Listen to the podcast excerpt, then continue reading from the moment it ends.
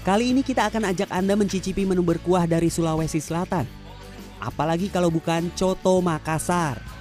Makanan berbahan dasar daging sapi ini selalu jadi pilihan bagi pecinta kuliner. Salah satunya Coto Makassar yang berada di kawasan Senen, Jakarta Pusat ini. Sejak 1995, Samsul Awing berjualan Coto Makassar. Kalau bumbu utamanya coto itu langkuas, serai, kacang, ketumbar. Banyak banyak kalau mau dihitung semua ada 40 macam bumbunya itu.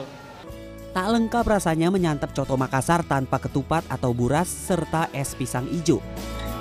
Dalam sehari coto Makassar Dayeng Awing bisa menghabiskan daging sapi hingga 50 kg.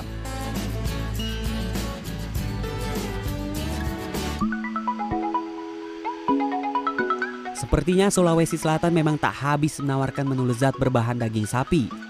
Sop konro karebosi di kawasan Kelapa Gading ini bisa jadi pilihan Anda. Sop konro menggunakan iga sapi sebagai bahan utamanya, ditambah beragam rempah lezat dalam campuran kuah sopnya. Selain sup, di sini kita juga bisa mencoba iga bakar yang disajikan dengan sambal kacang.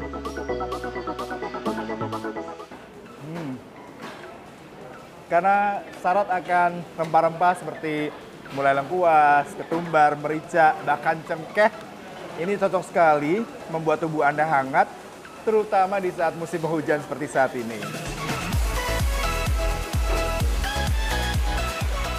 Sop karebosi ini merupakan cabang dari Makassar yang sudah berjualan sejak 1968 di kawasan lapangan Karebosi. Eh, enggak, enggak ada spesial sih ya. Bumbu dapur aja. Direbus selama 6 jam.